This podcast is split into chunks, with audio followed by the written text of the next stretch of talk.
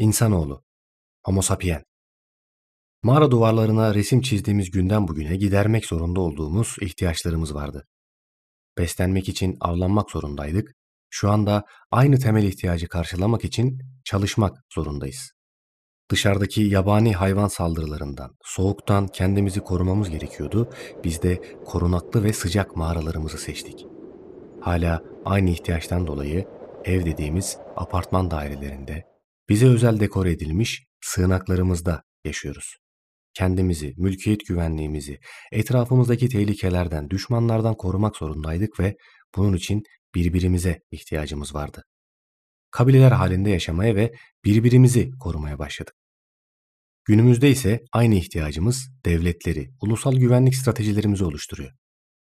Aslında çoğu ihtiyacımızın kökeni altında yatan temel etmenler hiç değişmedi. Sadece onları karşılama biçimimiz bir hayli profesyonelleşti.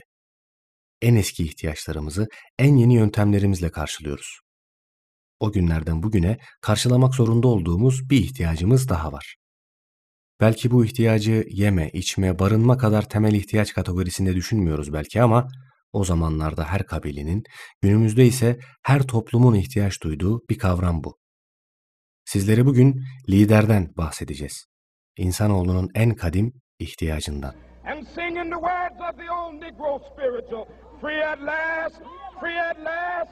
Thank God Almighty, we are free at last.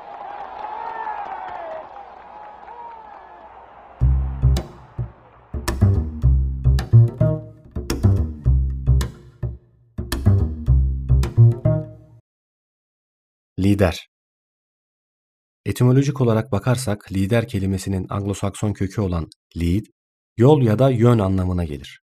Yunanca'da karşılığı hegemondur. Romalılarda lider anlamına gelen kelime ise dux kelimesidir. Bu kelimeler de yol ya da seyahat anlamına gelir. Lider kelimesi ilk olarak Samuel Johnson tarafından 1755 yılında hazırlanan İngilizce sözlükte kaptan, kumandan, önden giden kimse olarak tanımlanmıştır. Tanımlara baktığımızda yol gösterme, yön gösterme gibi kavramların ağır bastığını görüyoruz. Peki bir lideri lider yapan şey tam olarak ne?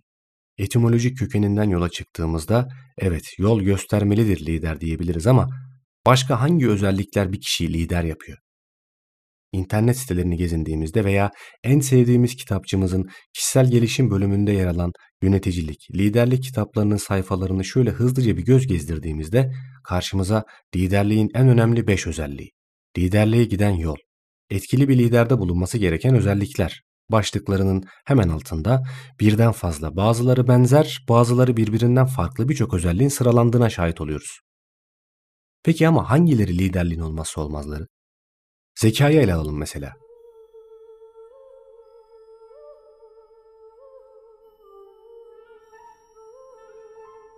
Lider deyince çoğumuzun aklına gelen zeka, IQ. Ve bu çok normal. İyi bir lider zeki olmalı diye düşünüyoruz değil mi? Einstein'ı, Galilei'yi, Edison'u, Tesla'yı ve tarihe zekasıyla geçen benzeri birçok insanı düşünelim. Bu insanlar zekalarını tüm dünyaya kanıtlamış insanlar. Ama onlar hakkında ilk aklımıza gelen onların lider kişilikleri mi? Ne kadar iyi birer lider oldukları mı? Ya da çok uzaklara gitmeye gerek yok. Etrafınızdaki zeki insanları düşünün. Hepsine lider diyebiliyor musunuz? Peki ne? Cesaret mi? Savaşta kazanılan zaferler mi? Cesur ve başarılı bir asker düşünün. Kulağa güzel bir lider profili gibi geliyor değil mi? Ama cesur ve başarılı bir asker olmak, lider olmak için yeterli mi sizce? Adolf Hitler'i ele alalım mesela. Askerlik döneminde başarıları ve cesareti nedeniyle madalyalar kazanmış cesur bir askerdi. İkinci Dünya Savaşı sırasındaysa birçok askeri başarı elde etti ama sizce iyi bir lider miydi? Bu saydığımız özellikler elbette bir lider için önemli ama gördüğünüz gibi sadece bu meziyetler bizim bildiğimiz liderlik anlayışını karşılamakta yetersiz kalıyor. Başka bileşenler olmalı. Bizim kafamızdaki resmi tamamlayan başka renkler, başka perspektifler. Hala cevabı bulamadık. Konuyu netleştirmek için isterseniz başka bir pencereden bakalım. Belki bize getireceği yeni bakış açısı aradığımız cevabı bulmayı kolaylaştırabilir. Liderliğin doğasına doğru bir yolculuğa çıkalım. Kadrajımızı biraz genişletelim ve lider belirleme konusunda bizden çok daha tecrübeli canlılara bir göz atalım. Hayvanlar alemine.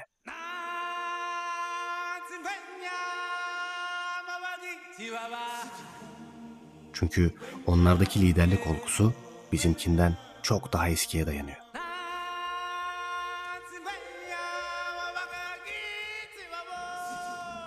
Bir aslan sürüsüne bakalım mesela. Aslanlarda durum gayet net. Tamamen doğa kanunları hakim. Bir sürüde sadece bir lider olabilir. Eğer birden fazla erkek aslan varsa liderliği kanlı bir mücadele belirliyor. İki ezeli rakip, ölümüne bir kavga. Sadece bir kazanan. Amaç iktidar. Koltuk sevdası tabiri tam da bu olsa gerek değil mi? Ya da filler. Filler güçten, kavgadan, savaşma becerilerinden çok daha önemli bir şeye boyun eğiyorlar. Tecrübe. Çünkü onlar için tecrübe, görüp geçirmişlik en büyük güç. Bunun en önemli sebebi fillerin yaşlı olanlarının, tecrübeli olanlarının yiyecek ve su kaynaklarını bilmeleri, hatırlayabilmeleri ve bu kaynaklara doğru uzanan yolda rehberlik edebilmeleri. Bölümün başında liderliğin etimolojik olarak yol gösterme, yön göstermeden geldiğinden bahsetmiştik. İşte filler liderlik kelimesinin tam olarak hakkını veriyorlar diyebiliriz. Güç, tecrübe. Hayvanlar aleminin lider seçim kriterleri şimdiye kadar aslında bizimkinden çok da farklı değil dikkat ettiyseniz. Ama hiyerarşilerini, kraliyetin en üst tabakasını, iktidarı çok farklı bir meziyetle belirleyen bir canlı türü var. Arılar. Kırmızı çizgileri ise doğurganlık. Kraliçe arı daha larva döneminden itibaren işçi arı ve erkek arı olacak larvaya göre daha kaliteli ve daha zengin bir arı sütüyle beslenir. Ve bu nedenle zamanla diğer arılardan daha büyük, daha ağır, daha çok yumurtlama yapabilecek fiziksel kapasitesine erişir. Gelişimini tamamladığında ise tacını takarak tahta oturur. Bu saatten sonra diğer arıların tek görevi kraliçeyi korumaktır. Ama eğer kraliçe yaşlanır ve yeteri kadar yumurta verememeye başlarsa, işçi ve asker arılar yeni bir kraliçe arı yetiştirmeye başlar. Yeni genç kraliçeleri olgunlaştığında ise yönetime el koyarak yaşlanan kraliçeye karşı bir darbe yaparlar ve onu tahtından indirirler. İşte o gün kovandaki vızıltılar sabaha kadar dinmeyecektir.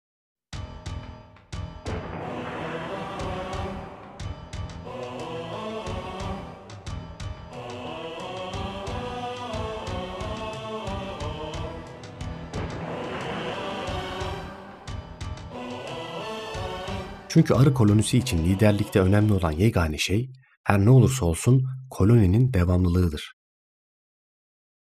Güç, tecrübe, devamlılığı sağlayabilme, insanlığın ilk zamanlarında da liderliği belirleyen önemli kavramlardandı.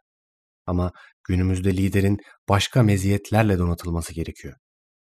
Biraz önce de tek başlarına yeterli olmadıklarını belirttiğimiz zeka, cesaret gibi özelliklere ilaveten adil olma, sabırlı olma, empati kurabilme, vizyon sahibi olma, çözüm odaklı olmak gibi birçok kavramın liderlikte önemli bir yer tuttuğunu görüyoruz.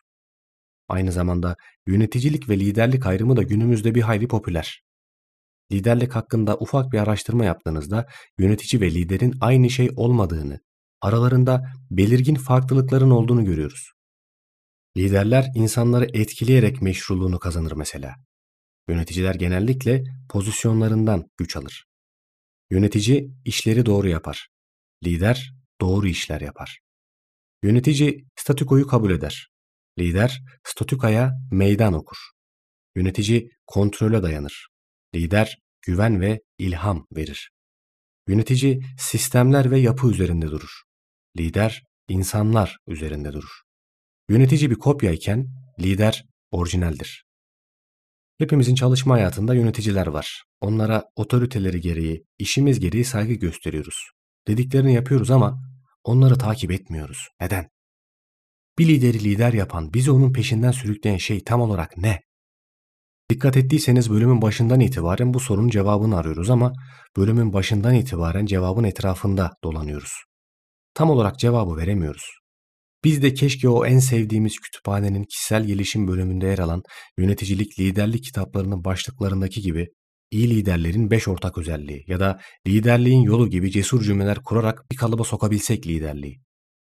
Ya da internet sitelerinde karşımıza çıkan cümlelere şöyle bir göz atıp sıralayabilsek size hemen. Emin olun araştırdık, denedik ama maalesef yapamadık. Tüm bu uzun araştırmalarımıza rağmen sizlere liderliğin formülünü, olmazsa olmaz 10 özelliğini, temel 5 özelliğini anlatamıyoruz. Liderliği bir kalıba sığdıramıyoruz ama kalıbına sığmayan bir lideri dilimiz döndüğünce anlatabiliriz belki. Lider demek cesaret olsaydı eğer, Arıburnu, Conk Bayırı, Anafartalar derdim sizlere. Lider demek inisiyatif alma, bir cüret olsaydı eğer, fırtınalı bir gecede Samsun'a doğru yol alan bandırma vapurunu işaret ederdim.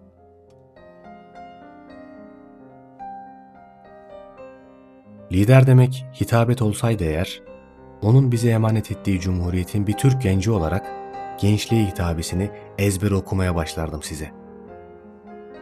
Lider demek davasından, ideallerinden asla vazgeçmemek olsaydı eğer, milli mücadeleyi anlatan tüm ansiklopedilerimi, tüm kitaplarımı önünüze sererdim. Lider demek karizma olsaydı eğer, onun herhangi bir kalabalıkta, herhangi bir günde alalade çekilen bir fotoğrafını gösterirdim size. Lider demek ne olursa olsun asla vazgeçmemek olsaydı eğer, onun sol gözünü, üç kırık kaburgasını, delinmiş akciğerini, şarapnelin parçaladığı hayatını kurtaran saatini gösterirdim size. Lider demek geriye bıraktıkları olsaydı eğer, 57 yıllık yaşamına sığdırdığı 11 savaşı, 24 madalyayı, 7 nişanı, 13 kitabı ve bağımsız bir ülkeyi gösterirdim.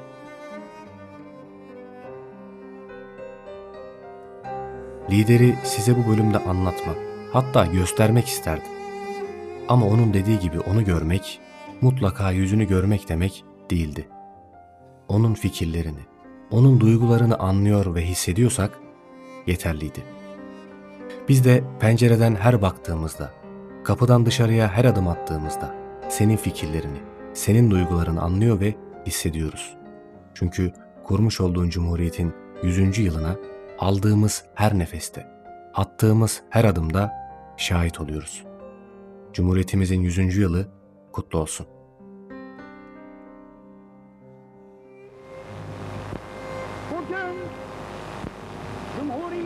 Cumhuriyetimizin 10. yılını doldurdu. En büyük bayramdır. Kutlu olsun.